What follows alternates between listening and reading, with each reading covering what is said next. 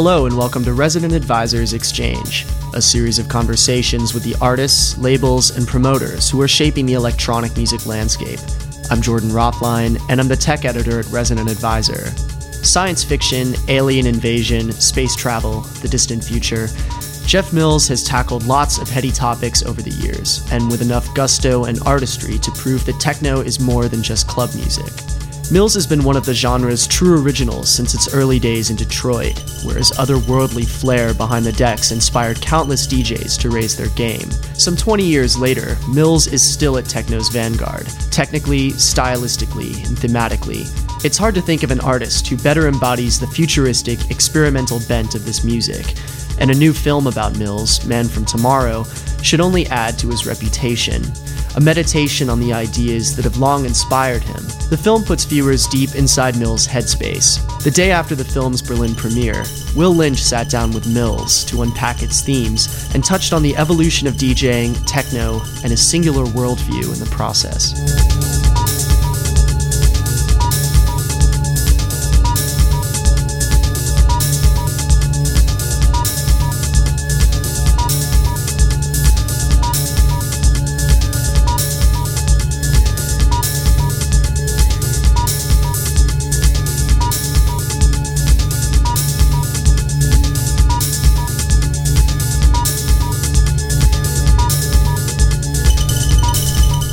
So I guess to start, um, Man from Tomorrow.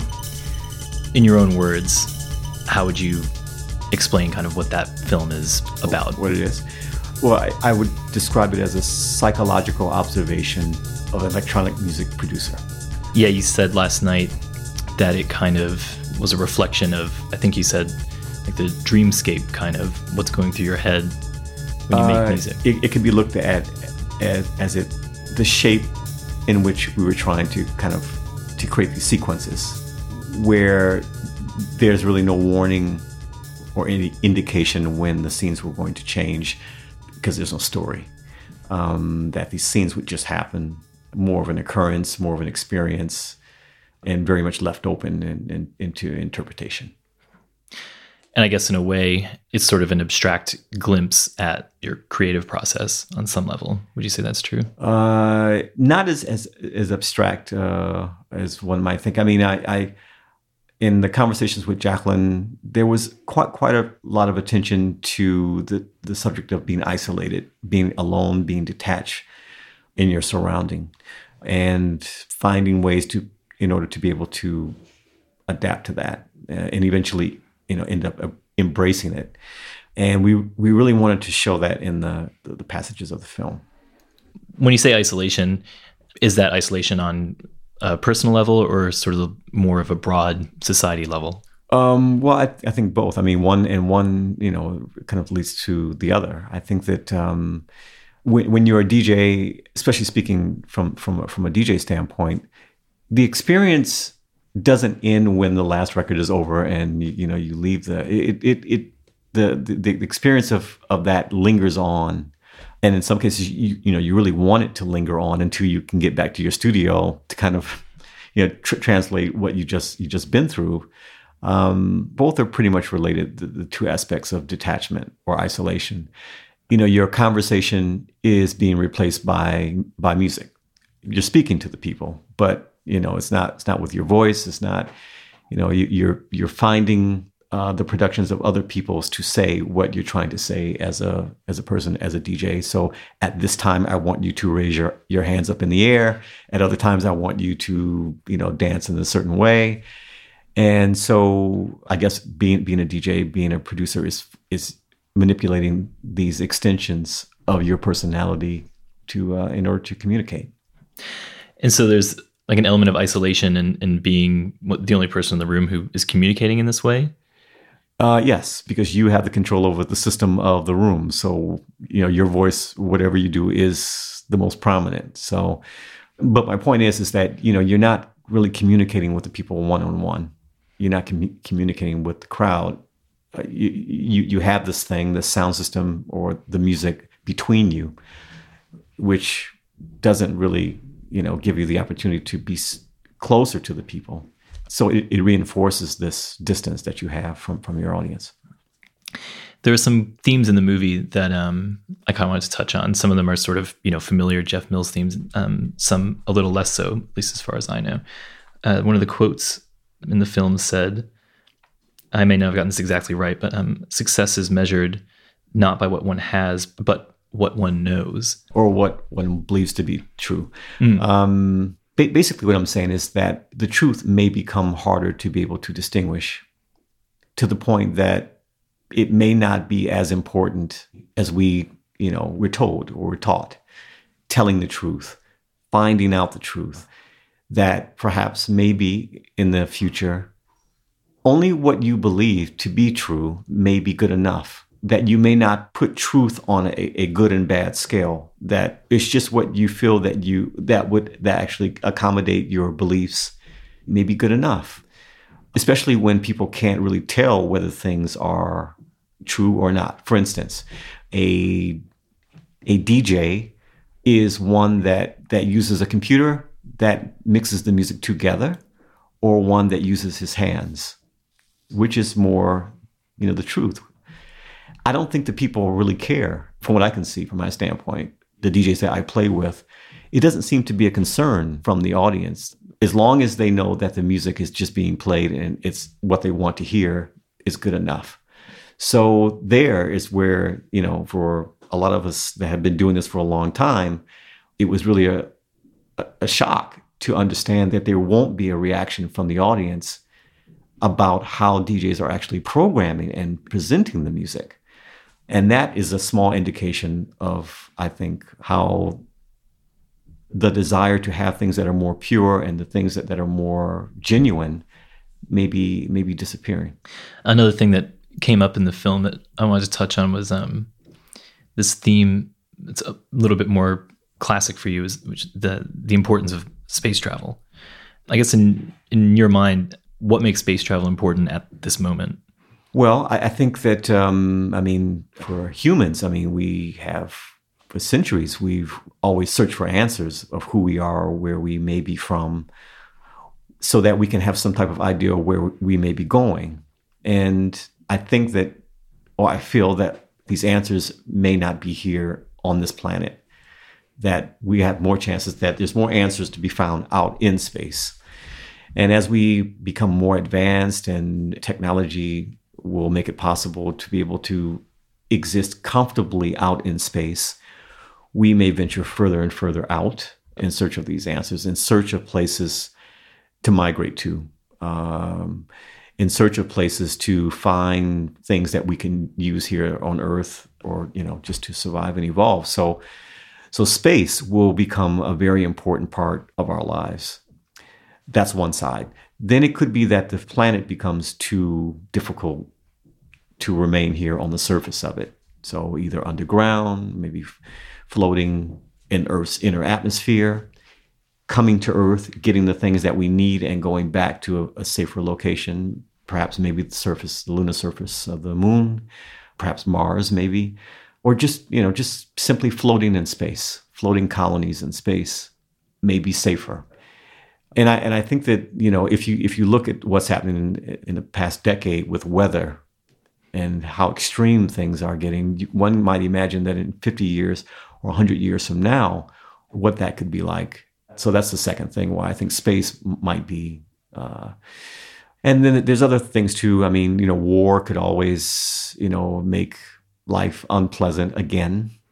It could be an economical situation where you may find very rich people not finding Earth pleasant enough and would like to live and exist in other places. But uh, for sure, I see it as our future. That's that's for sure. Uh, and knowing more about it will be essential. Does techno play a role in that um, turn of events? Uh, yes, because techno will change. What we know of the genre right now, we're still very much in the early stages, I think, I, I believe. Um, it's different from other genres of music because it's undefined as to what it is. And every time someone comes up with a definition, someone counters that and debates that, and there's no resolution as to what it is. It's always an impasse.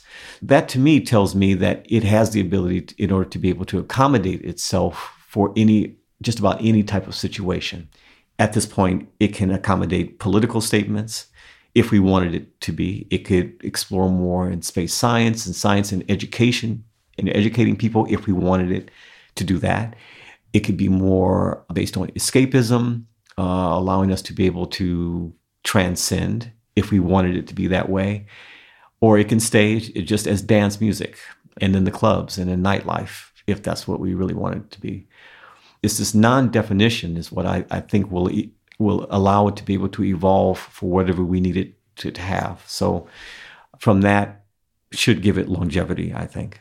So it will change. It will change as we will change and what we think we need in order to be able to escape from our reality. Uh, and also te- technology assisting that that change as well. So if there's money to be made, you have manufacturers willing to make it in order for people to be able to you know, to do that. So I think that the uh, I'm not sure if the term will survive, but definitely the usage of it will will change to something else.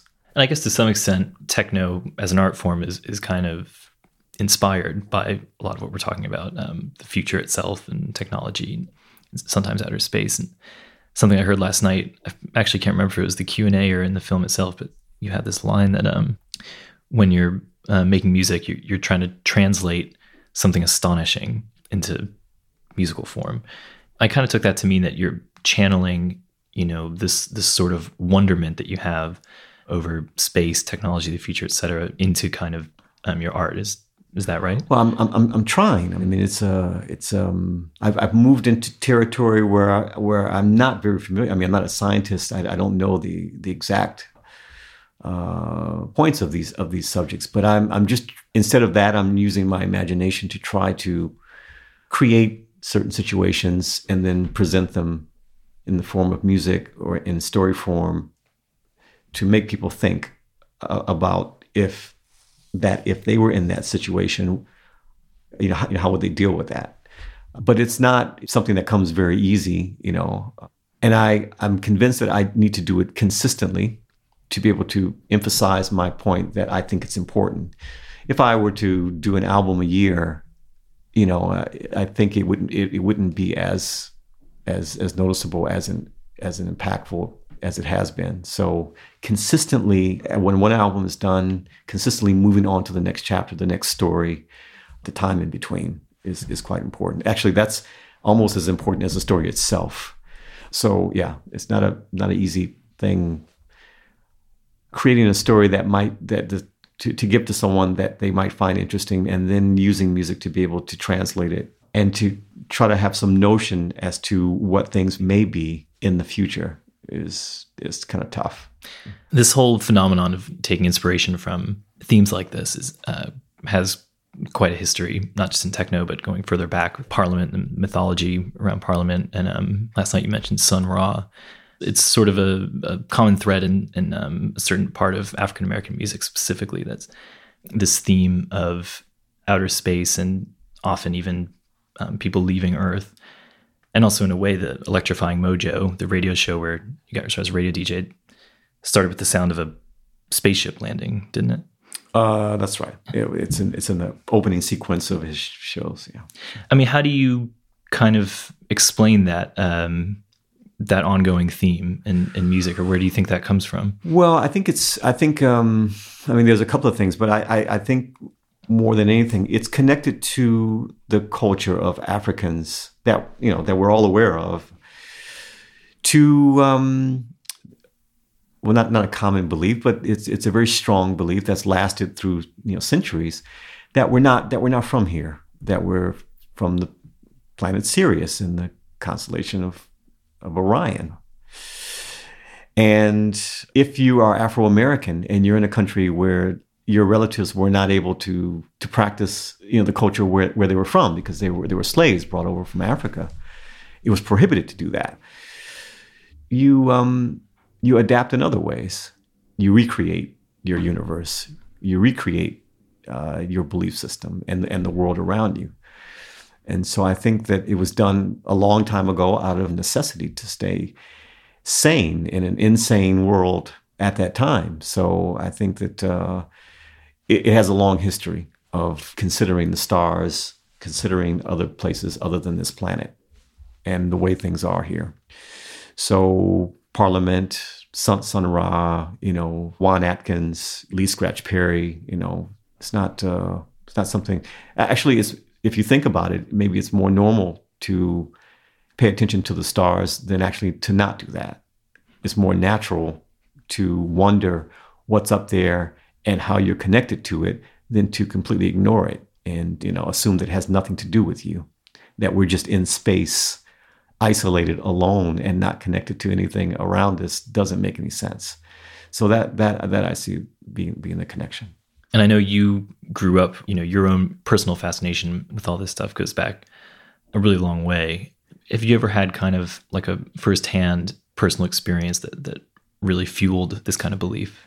No no i never i never woke up in the middle of the night you know floating in the air or anything like that. No i mean but i think it's accumulation of what was available for entertainment when i was when i was a kid. I mean we were I, am not sure because you know you just um, the way people communicated back in the 60s and the, in the early 70s was was very different from now but at least in detroit at that time i think we had an extraordinary amount of resources about science fiction and fantasy. We had a lot of TV shows, a lot of movie programs. I mean, that, that was a time when one movie was presented a week. It was the movie of the week on one channel at a certain time. So we, so this is before cable. So every everyone would would all go in and watch this movie of the week on uh, Thursday. I think it was th- Thursday at, at eight o'clock and that was that was that was your home. That was as close you're going to get to a home cinema, and it was the same for children. So Sunday afternoon, we had these TV shows that would play fantasy from Frankenstein to to uh, War of the Worlds to it was that our neighborhoods were structured that on certain corners you would have these shops that would sell music, comics, candy, of course, you know, and all types of junk food.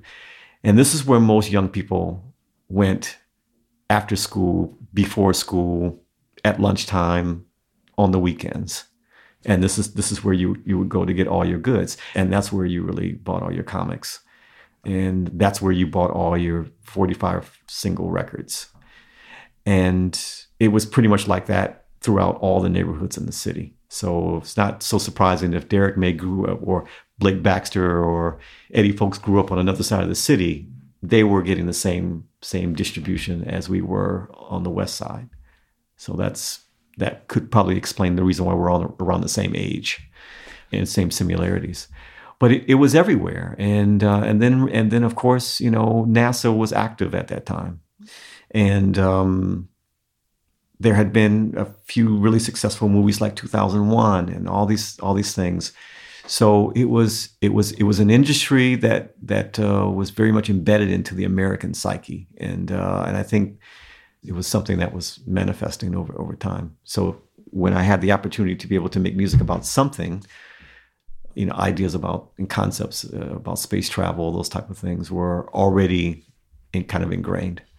Do you think um, all that sci-fi stuff maybe had uh, an element of escapism that was particularly appealing to people in, in the situation of like growing up in Detroit at that time? I think it was it was pretty much all, all over the country. It was um, I mean I, I, did I found a an encyclopedia of science fiction writers from pulp fiction all the way to comics, and in it were where the people were from. And if you if you look at that, you see that it was it was uh, very much in the Midwest um, a few on the West Coast, of course, in, you know, in San Francisco and nor- Northern California, um, many, many in New Jersey, many in New York, some in Boston, and then a few spread out in, in other places. But uh, some some were women that were disguising themselves as men. Uh, some people were black, disguising themselves as as Jewish people or white people, so that they can get their stories published. It was uh, America has a very interesting background for fantasy science fiction writing. And so th- these weren't their primary jobs. They were accountants, they were waitresses, they were people from all sectors of, of the you know, the workforce, and they had the opportunity to write these stories because this is this is what they felt they were contributing to in terms of the future, I, I, suppose, which has been this has been going on for quite some time. I mean, if you go back and look at the history of science fiction writing, it's been it's been hundred years, you know, uh, of constant uh, accumulation of, of, writings about and projections about about the future and space and, humans' relationship to it. So by the 70s, uh, the 60s and the 70s, it had really been manifesting in Americans. Most of these magazines and these periodicals were read while people were catching the train or in transit coming into the cities. So big hubs like Chicago had large amount of readers. Uh, Detroit also uh, was was a big hub for trains and and you know the type of rail travel and things like that. So so those places had the had the most active readers, uh, which could explain why comics are are so popular in Chicago right now. You know because it's been handed down for generations. Huge conventions, all types of things. There's a very strong strong connection between this this genre and, and American societies.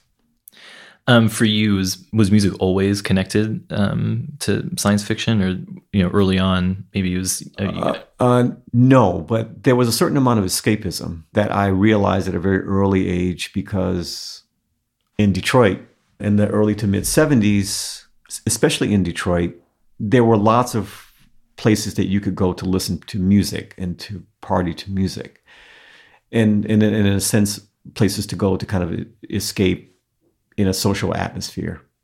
And that has a very long history for Detroit and Chicago. These are the two cities, the two last cities before the Mississippi, before settlers went into the West to search for gold and then find gold and then come back. These are the first two cities that they came back to. So these were like outposts. Uh, these are like these are like uh, cities where people spent their money their their findings, their their riches. So they both had long entertainment, saloon, bar type of past, and, and entertainment. So always a large amount of musicians were coming and going out of these two cities. Um, that's that that was always the case for for that. So you know the Italian mob and all those things, the Jewish mob and all those things. It's it's not. It's all connected to these two cities in the long history.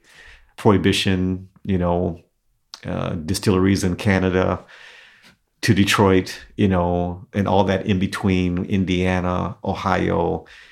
It's all connected to the fact that these two cities were very much uh, large entertainment cities. When you were first getting started as a DJ, I heard some of you describe yourself as a street DJ. Um, so you weren't, you know, you weren't playing music, um, or correct me if I'm wrong. You weren't playing music that was so directly channeling, you know, the kind of sci-fi um, fantasy themes. Right? Uh, right? No, no. Street street uh, the, I mean, the definition of, of, it back then, a street DJ was one that that basically uh, worked out of their car. I mean, they they would be booked for a party, and everything, the sound system, records, everything would be brought into the basement or into the space. You weren't hired by a club. That was what a street street DJ was at that time. And no, no, I mean, I mean, the idea of of, sci- of science fiction, you know, that you know, there was no connection.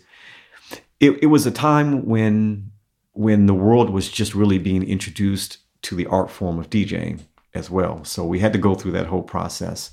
Uh, what is a mixer? What what is a turntable? You know, what is a what? How do you? What is this technique of scratching and you know uh, using records in that way? Th- this was really the era of that, and so it was really far too soon to get to the point where you realize that you can manipulate the music to the point that you can begin to describe things uh, you know, those are the very early early days of it.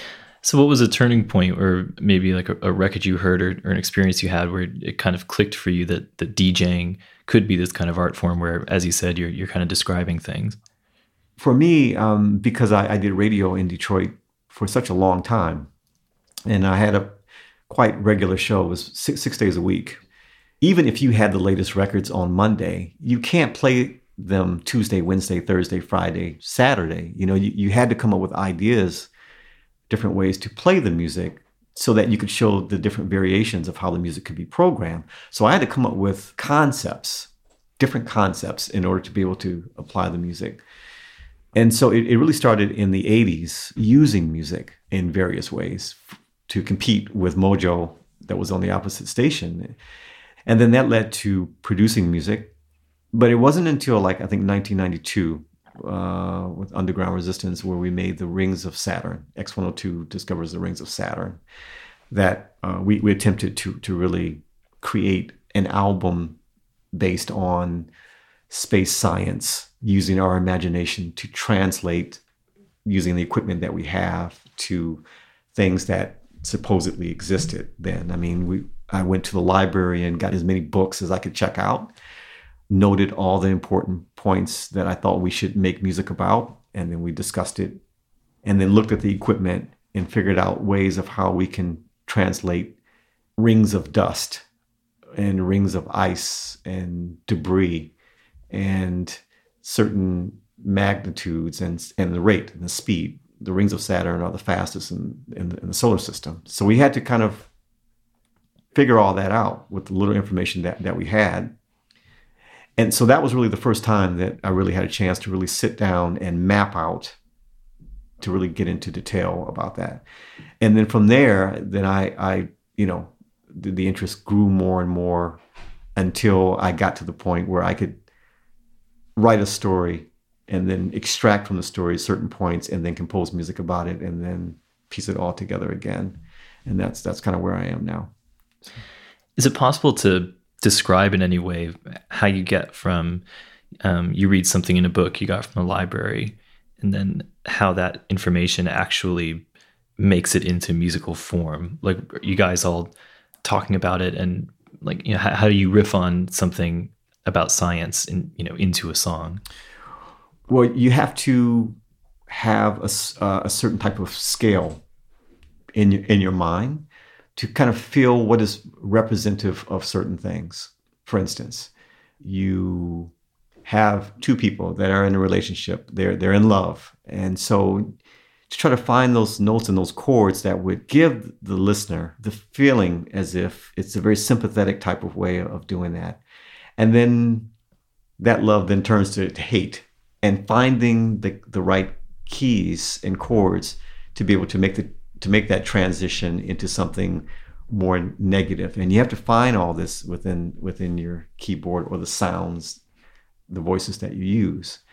The more that you work at that the better you get at at locating those sounds or finding those chords and notes. In terms of discussion well things have to be discussed and then understood and then then you turn to the equipment. So for instance in terms of say like the the rings of saturn there were multiple rings and then the space in between the rings that had to be considered.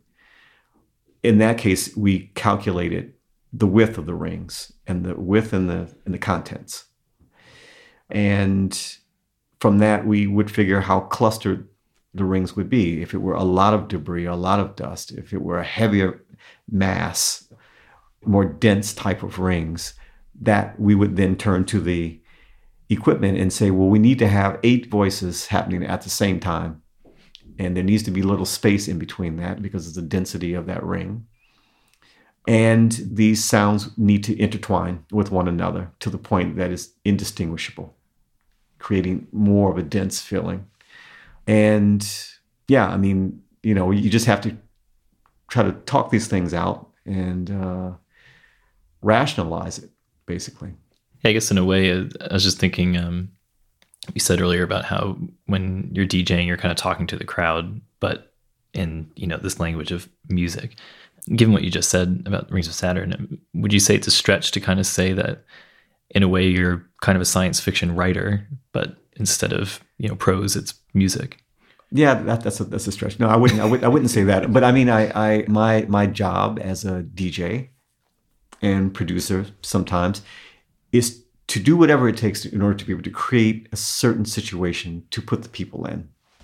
So, as a DJ, I'm giving the responsibility of having this enormous sound system sur- surrounding the people and given this atmosphere to do something with it. To me, it's not it's not so important how it's created as long as it is created and and the people can feel it.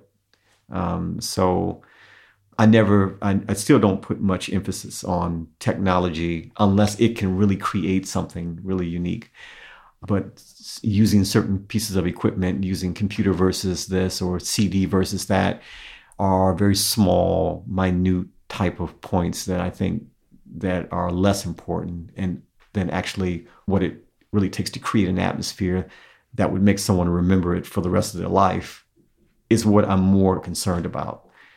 And I think that that's probably the one thing that has retained in the culture of DJing almost from, from the very beginning that hasn't been changed because of technology. This idea of playing something to allow the people to be able to uh, to expand, to be able to move beyond their normal consciousness, uh, conscious state. Again, that's that's one thing that I think is most important above everything else, above where the DJ is from, above the style of music, above the different genres of music. It's the idea of creating a situation so that the person's mind can drift, can detach from this reality and move on to something else. Um, you said before that you feel strongly that techno could be something much more than something that people dance to on the weekends. Do you feel kind of like it's your personal um, goal or personal mission to some extent to help elevate techno? Well, I know that um, the more people that are with this idea and this vision and and working towards that will make it more more possible that in the future this music will be considered for any and everything. I don't know if it's a. I mean, it's, it's you know, it's that's something that I can't say. You know, I I don't know what each individual person that hears the music how how they what they get from it, but I know that if it we we have a better chance if these things exist, if projects are made for this, albums are made in that way, parties are rethought. The whole concept of people getting together are uh, re- reapproached uh, with the idea that to create an experience is really giving the people eventually what they what they really want, want to have. Uh, and there's many different ways to do that. It's not just playing one record after the other. You can do that in many different ways. So I've always been inter- interested in visual things and and lighting also because I know how important that is in creating the, the situation and, and, and other things. I mean, dealing with the other senses of of how people feel things. So there's been cases where we used large fans to give the sense that the people are being pushed towards the image. I think that when I'm in a small club and the air conditioner isn't working and it becomes a sweat box, that's very that can be very much related. It can be used with the music actually to create a certain type of atmosphere your own projects like um, Man from Tomorrow and um, you know kind of the other things you've done over the years it, are, are these sort of like attempts at um, taking techno out of its you know club box I guess well not not not taking it out of or not replacing one with the other but simply just ex- expanding I mean I'm using electronic music you know to to help translate what people are seeing on, on a screen you know it was the same with Metropolis it was I wasn't interested in making a film, I was interested in using electronic music to support a film. So my interest was was the usage of, of techno music. And it's been the case with performing with orchestra. My intention is not to become a classical musician. My intention is to mix techno with classical to create something unique that perhaps maybe we can consider uh, more on the techno side. So my intention has always been consistent it's maybe kind of easier to think that I'm leaving one to go to the other because the other seems to be so much attractive and uh, maybe I'm bored with techno, but that's not the case at all. I'm, I'm, I'm more, actually, the truth is, is that I'm more excited that I have the opportunity to be able to expand it and reach people than, than we normally would if I just made just straight up dance music. So that's, that, that's really, you know, a large part of it. Do you think this, something that you've mentioned a few times is this phenomenon of how uh, techno has this ability to, to, sort of transport a person, you know, sort of mentally create um, a new, interesting space for them to occupy. Do you think that's sort of like a fundamental sort of function of techno as an art form? Uh, not yet. I think we're headed. We have a possibility to to head in that direction, where the music could be more instrument, even more instrumental and have more control over over your experience and that that that depends on how much the person is is willing to give to let that happen, and then technology what, what technology will allow to make it possible. You know, I can see in some ways we have the opportunity to head in that direction, almost like well, it's like taking taking drugs. You know, if you want to drop out, you know, you, you take a pill and within minutes you're out. Music, t- especially techno music, could could could have that effect uh, if we wanted it to have that. But overall, I think it will it will depends on on whether the people think that they would want to have it from music, from this type of music. But I see the opportunity to you know to do that. You don't think that already happens to some extent? Like if, if you're DJing and uh, you know the right kind of club and the gig's going well. No, no. I mean, I mean more more profound experience. In other words, when you hear something, you, you can no longer recognize, you know, the same place. That's something completely. You're not in the same place to that point. You're somewhere else. You're convinced. Your mind is convinced that you're somewhere else. That's that's what we want really, I think. And I also mentioned uh, the other night that we are becoming further and further away from each other. And this has been happening for, for quite some time. We're becoming more isolated, which is which is interesting because you know it's easy it's easier to capture someone's attention, capture someone's mind if it's not a group of people, but it's one one person. So that's what I mean by the we have an opportunity to do it because because we're moving apart we're living in our own world. We're believing what we want to believe. And if what we're interested in is escaping, you know, we're going to find more profound ways to make that happen. And if the technology is there, we're, going to use it. Um, a bunch of things you said kind of point to this idea that techno, as we know it today, is kind of this in a state of infancy, or, or what we see now only represents a fraction of, of its potential. I mean, in your mind, what would techno at you know full potential be like? What you know what what would that having having having that ability to be able to convince someone that they are no longer where they thought they were. When it reaches that point, when and it may be a combination of music and and something that affects the other senses, but I think sound will be important and inclusive in that in that combination of technology or whatever it is when it when it reaches that point, I think it's it's reaches for potential, and I think that when it can make you understand something and make you believe it, that's when we're you know we're rolling along. I think, I, I think I think you know what we're doing now is you know it's an extension of something that started you know in you know 1920s or something. You know it's it's um you know we're still playing we're still playing playing music and this sound is being projected out of speakers. And we still have no idea, even now, we still have absolutely no idea how the audience is really feeling. We don't have any way of knowing that. It may look like they're having a great time, but there's no way to know that unless you ask each individual person. And then they may be lying when, when they when they say that. So I think we're still in that in, in this emphasis of the way that the music is being presented and the way it's being received. When the audience can feel the same thing I'm feeling when I'm mixing the music, or to experience what I'm experiencing before the music comes out of the speakers, that's when we're making progress and we're allowing the people to be able to understand much more the process, not just the the after effect, the post, you know, event which is what dance music is right now. It's the last part of the of the process. It's not I need to find a record that has very little vocals in it because I need to mix it with this one. The audience doesn't understand that. They, they don't get to know this. Um, it's 12 o'clock, so I need to I need to slow the music down because I want to bring it back up in 45 minutes. They have no idea. And then how to do this. So I'm taking this record and this record and then understanding the process of how you're making those two mix together in order to make that happen.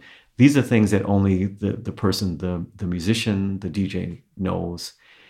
And it's the majority of the process of the art form of DJing. And so one might understand why so many people can be kind of up in arms and kind of against the idea of allowing a computer to do it because there's so much more to the thought process. Um, it's not just the it's just not the end result. There's a whole timing that's involved of locating the music, second thinking things. All, all those things are kind of wiped away in this automated type of way of programming. The idea of wearing headphones as opposed to using a computer and not needing headphones because the computer is mixing it yourself. All those things have an effect of how the music is is is being programmed. I mean, to kind of you divert off into the art form of DJing, when I realized that that is the way that a lot of DJs are actually playing music now, I kind of realized that the culture, the, the art form of it is probably is gone, is dead. Because they don't see that there's any value. They could not understand that there was a value in, even though it was not as easy to do it, but but there's a value. Once a DJ loses his timing, that, that that's everything. You you lose timing in deciding what to play, when to play it. Once you kind of take that you take that away, or you lessen that, you know, those things are, are quite crucial to your style, which could possibly explain why a lot of DJs all sound alike because the process is basically the same. So that maybe that's another conversation, another another story. But to sum it up, a large part of the process is not what the people hear uh, on the uh, at in out of the loudspeakers.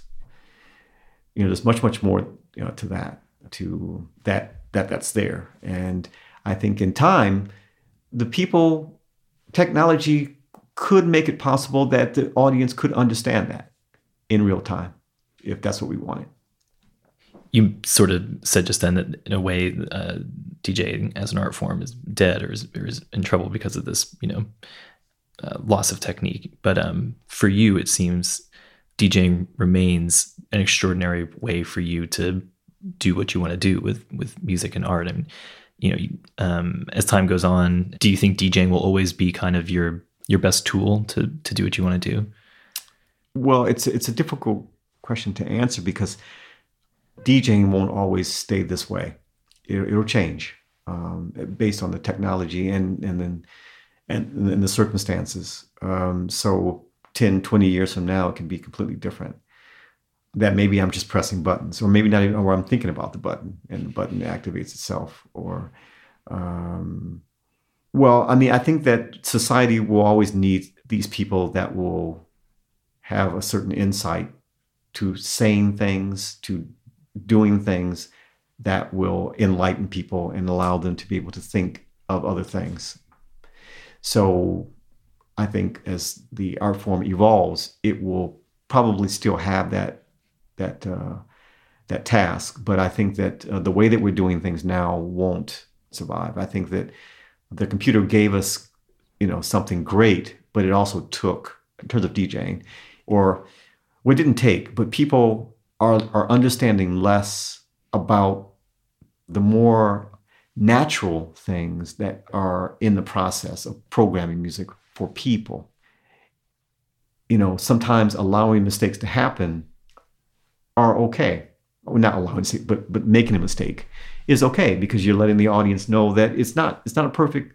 You know, you're not playing for machines. You know, it's a machine. So perfection comes in many different ways. So I think we're still very much in the stage, when I say early stage of, of electronic music, we're still very much excited by what's new, what's technology. And we and I think we haven't reached a point where we've kind of rested at, okay, so this is enough. This is what we need to be able to create. Now let's get into the creative part and really begin to use these things differently to go beyond what we've been doing for the past 30, 30 years. We haven't reached that point yet because of this constant filtering of uh, this, this filtration of new new technology.